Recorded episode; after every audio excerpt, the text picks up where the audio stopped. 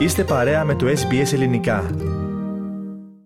Η Μαρία Σάκαρη βρίσκεται στο νούμερο 8 στην παγκόσμια κατάταξη και πρώτος της αντίπαλος στο Αυστραλιανό Open είναι η Ιαπωνέζα Νάου Χιμπίνο, νούμερο 92 στον κόσμο.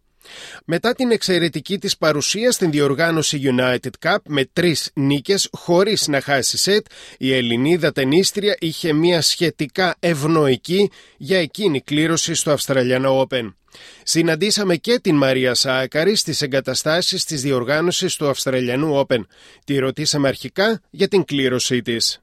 Το πάω μάτς με μάτς, δεν έχω καν κοιτάξει από τον δεύτερο γύρο και μετά.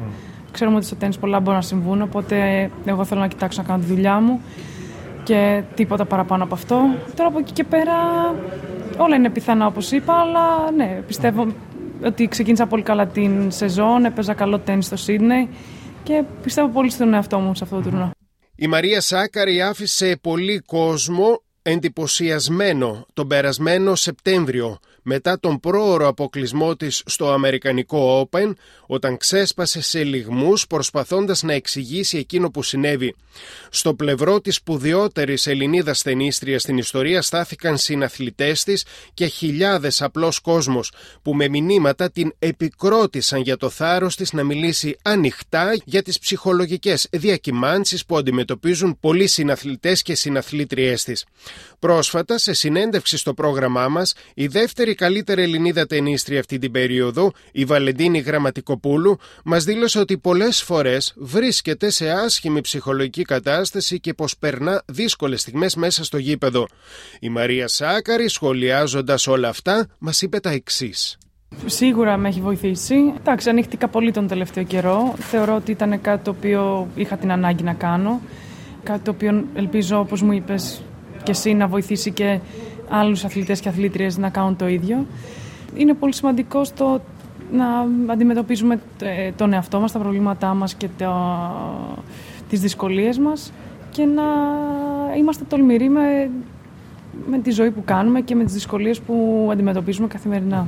Σε σχόλιο μας για το γεγονός πως περνούν τα χρόνια και αργεί η κατάκτηση ενός Grand Slam, η Μαρία Σάκαρη μας απάντησε με τα εξής. Τώρα είναι τα καλύτερα χρόνια. Σίγουρα ήταν κάτι το οποίο με απασχολούσε όσο δεν πήγαινα καλά, αλλά τώρα το, με έχει γυρίσει τελείως και θεωρώ ότι υπάρχουν πολλά παραδείγματα αθλητών που κερδίσαν το πρώτο τους Grand Slam μετά τα 28 ε, και τρομεροί παίκτες σήμερα όπως ο Βαβρίνκα, η Κέρμπερ, μπορώ να σου ονομάσω και άλλους, αλλά σίγουρα είναι κάτι το οποίο δεν πολύ σκέφτομαι. Άμα έρθει στην καριέρα μου ήρθε, άμα δεν έρθει πάλι έχω καταφέρει πάρα πολλά δεν είμαι obsessed ε, ουσιαστικά με αυτό. Τέλος, στάθηκε για μία ακόμη φορά στην αγάπη της για την πόλη της Μελβούρνης. Σίγουρα θέλω να έρθω μετά την καριέρα μου να κάνω ένα μεγάλο ταξίδι σε μέρη που δεν έχω δει, όπως τη Νέα Ζηλανδία, να το συνδυάσω μαζί με την Αυστραλία.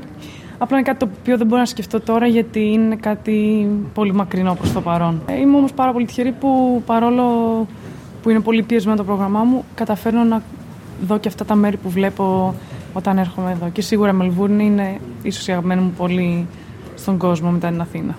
Η Ελληνίδα ταινίστρια Μαρία Σάκαρη. Θέλετε να ακούσετε περισσότερες ιστορίες σαν και αυτήν; Ακούστε στο Apple Podcast, στο Google Podcast, στο Spotify ή οπουδήποτε ακούτε podcast.